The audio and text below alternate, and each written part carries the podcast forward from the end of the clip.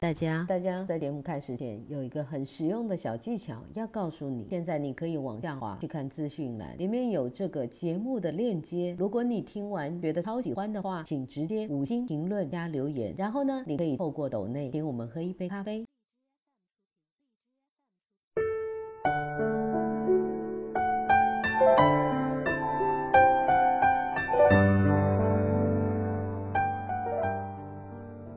为什么往事总在那儿强烈的呼唤着，要我把它们写出来？为了欣赏，人需要欣赏，生命需要被欣赏，就像我们需要欣赏我们的爱人。就像我们又需要被爱人欣赏，重现往事，并非只是为了从消失中把他们拯救出来，从而使那部分的生命真正的存在。不，这是次要的，因为即便他们真正存在了。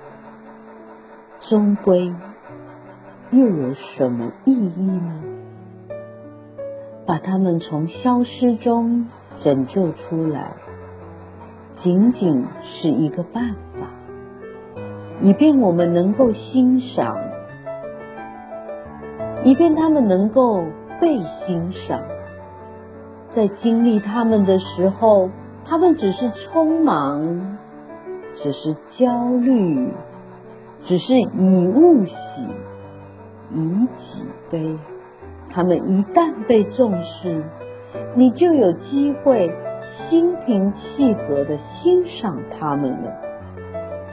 一切一切，不管是什么，都融化为美的流动，都凝聚为美的存在。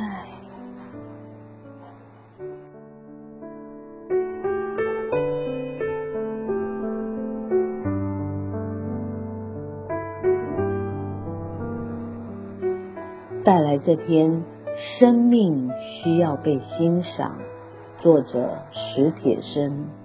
感谢您的聆听，我们下次再会。